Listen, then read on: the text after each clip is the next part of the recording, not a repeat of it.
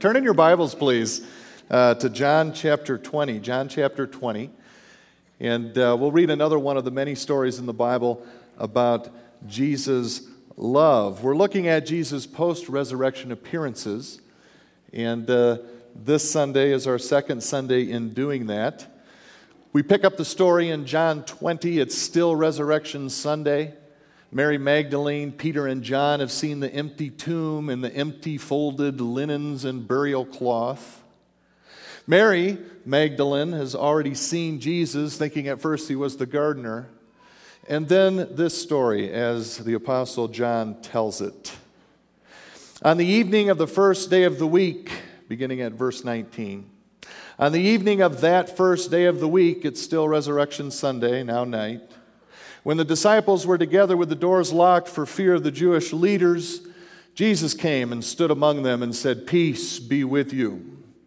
After he said this, he showed them his hands and his side. The disciples were overjoyed when they saw the Lord.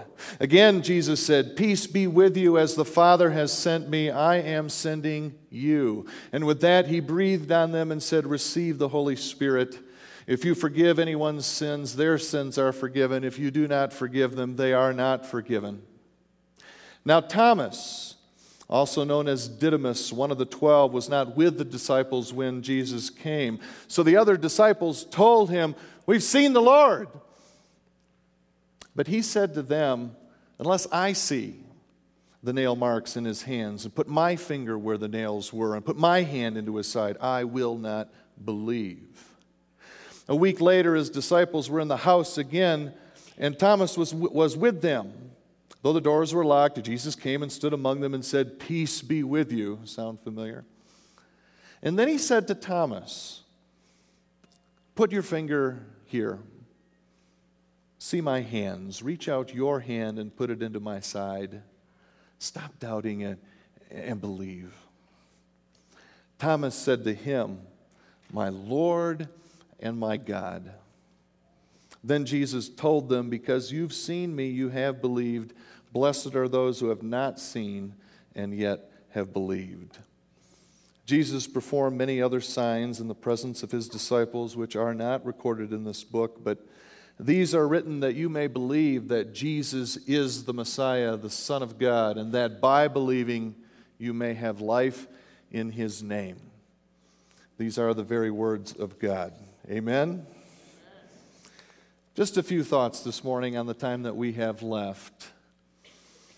I want to focus a little bit on Thomas, or as he's known, Doubting Thomas. It's really a bad rap for Thomas. It's not the nickname you pick for yourself, right, to be known through the history of the world. Oh, there goes Doubting Thomas.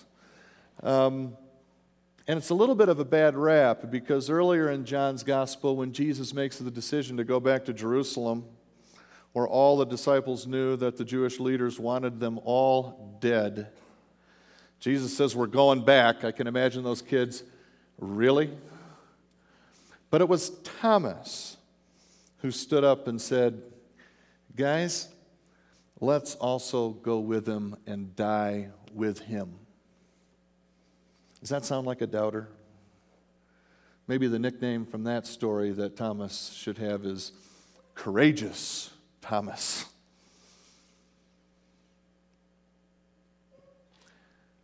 Jesus comes and stands among them, and Thomas is there. One thing I want to pull from that encounter with Jesus and ask you to consider it for your life today is notice there is no condemnation from Jesus. No condemnation toward his doubting disciple. None. There's nothing wrong with a faith that yearns for a sign, that yearns for evidence that Jesus is alive and is who he says he is. No condemnation from Jesus to Thomas there.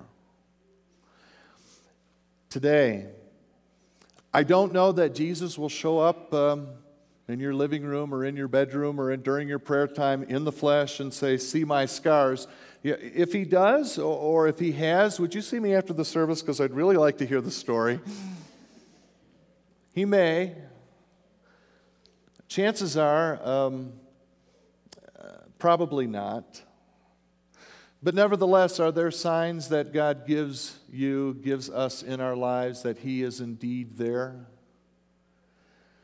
I'll tell you, the obvious one that hit me just this morning at the 8 o'clock service when I got to see the video for the first time, and then at 10 o'clock with these families up here.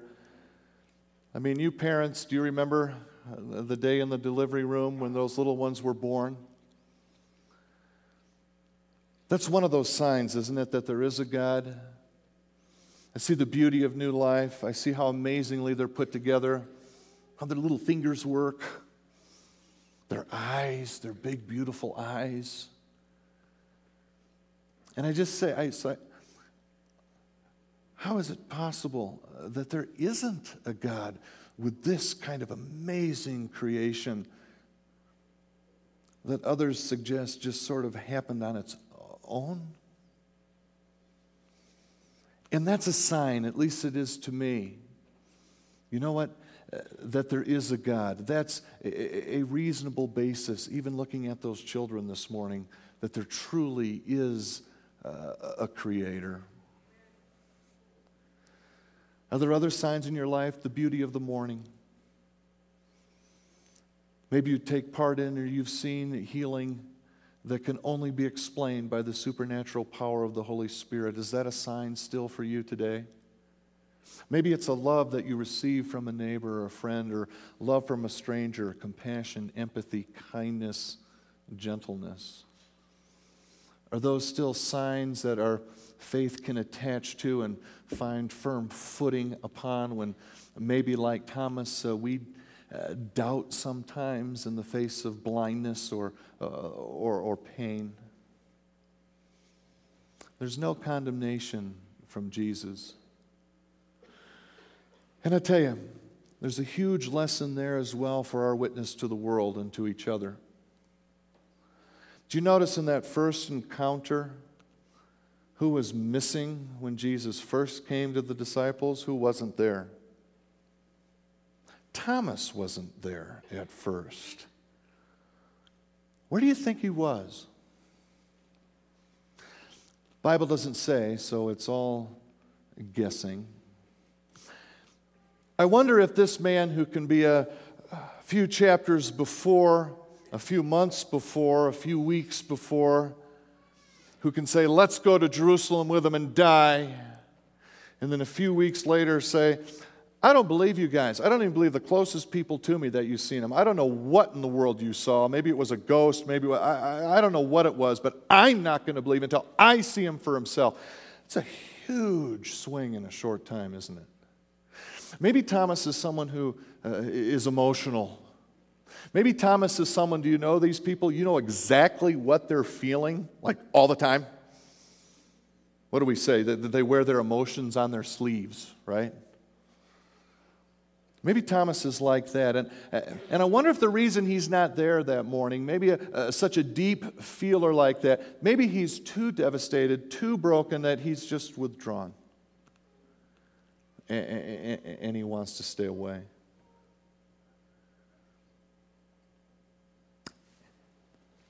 And then when his friends, his closest friends, do tell him, we've seen the Lord. What was that conversation like? John gives us a real short version of it, but can you imagine? 10 of you have seen him,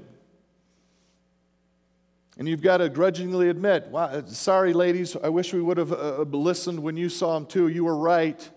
Thomas, we've all seen him. He's alive. And yet Thomas stays resolute. I won't believe it until I see it. How do you think that conversation went? I'll tell you one way it could have gone. It could have gotten quite confrontational, don't you think? When you believe something and someone closest to you doesn't, and you've seen it for your own eyes, and they just don't see it that way, can that be really, really frustrating? And it can lead to an argument and become quite confrontational. It couldn't have left with them just being disgusted with Thomas because he was so stupid that he couldn't see, that he wouldn't believe them when they themselves saw it. How can you be so foolish? You've been with him for 3.5 years. You've seen everything he's done. And when we think back, remember Thomas, he said he would die and he'd come back from the dead. How could you not believe it? It makes so much sense. Are you stupid?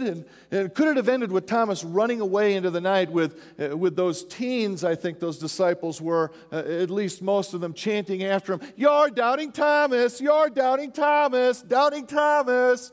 You're stupid!"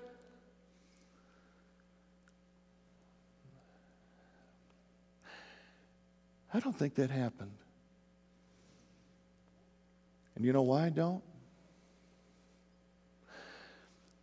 Because 1 week later, who was there with them? Thomas. Even though he didn't get it yet in terms of what they believed and knew, it was still a welcome place for him because they loved him.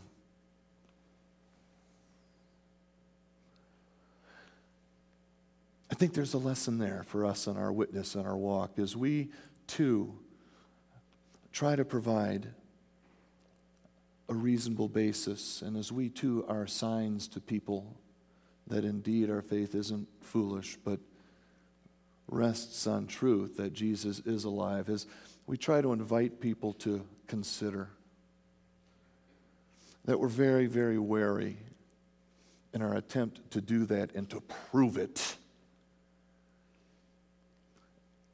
that we don't unnecessarily offend and condemn and call them silly or stupid and send them running away, never to return. And my friends, like it or not, the stories are legion where that exact thing happens in the bride of Christ in the church today. And if you want to hear one pastor's heartbeat for West Bowles Community Church, as we strive to help people discover their identity, as we strive to help them find community, as together we hope to make a difference, my heartbeat is that this is a place that's welcoming and that is patient. Oh, bend over backward patient and not condemning. So I so badly wanted 2 times the word love on the platform every morning, every Sunday morning, anytime anybody comes in here.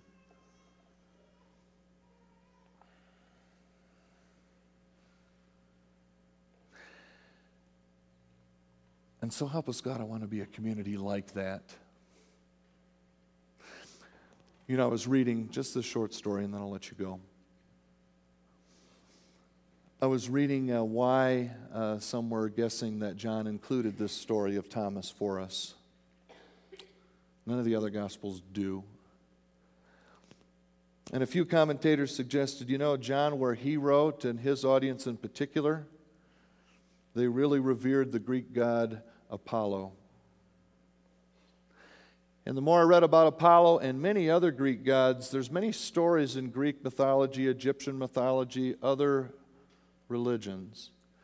There's many stories where the god comes, and he comes to encounter and to meet up with followers of him or followers of her that don't believe. And in that story, when those gods come and encounter followers who are struggling with believing them, the god is angry and he's condemning. There's a story where Apollo, he came and he turned all of his no good, stupid people who didn't believe in him, he turned them all into bats.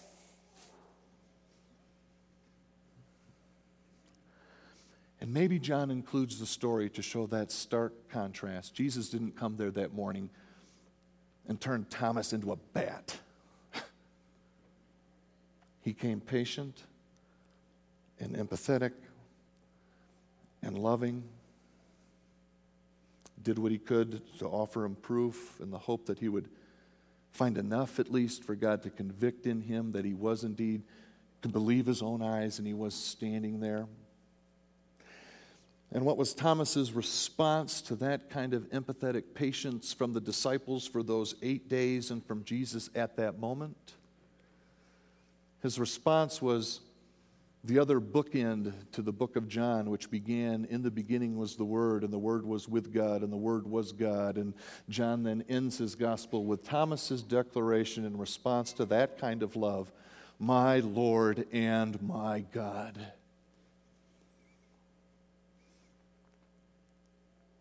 One of the families, I forget which one in the video, gets to have the exclamation point today. Because when this father, as you saw if you read quickly, when this father saw the miracle, the sign that there is a God in the birth of his child, do you see what they caught on the video only afterward? What did he say? "Oh my God. Oh my God. Oh my God." I want to see that video, by the way, whoever they want. "Oh my God. Oh my God. Oh my God."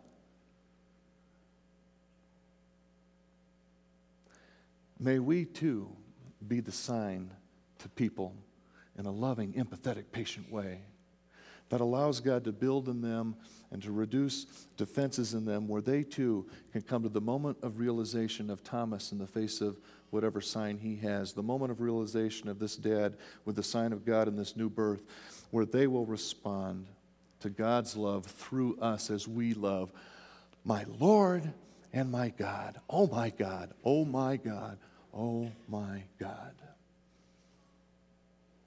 Amen. Let's pray. Father in heaven, thank you for the great gift this morning to share in the new life, this new sign of who you are with these families. Father, I pray for these 19 kids and their siblings and their families.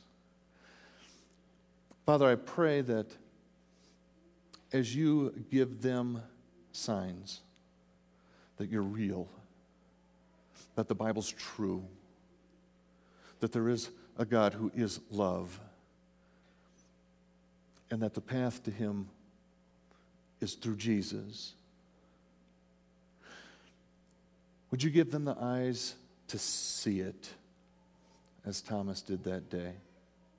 And would you give the parents in this community here the great patience and empathy and perseverance, no matter how long it takes, to humbly and lovingly and gently and respectfully show them, Father, who you are. We love you. I pray this in Jesus' name. And all God's people said, Amen. Amen. Would you stand, please, for the benediction? Many feel the end of chapter 20 of the Gospel of John was its original ending, and that chapter 21, as it was being completed, was added a bit later. In any event, the episode with Thomas ends with Jesus saying these words, with the authors of John saying these words and summarizing what Jesus did with Thomas. "But these things are written," all of it in the Gospel of John, "but these things are written, my friends, that you may believe that Jesus is the Messiah, the Son of God, and that by believing that you may have life in his name." In Jesus' name, amen? Amen. Have a blessed week, West Bowles. God bless you all.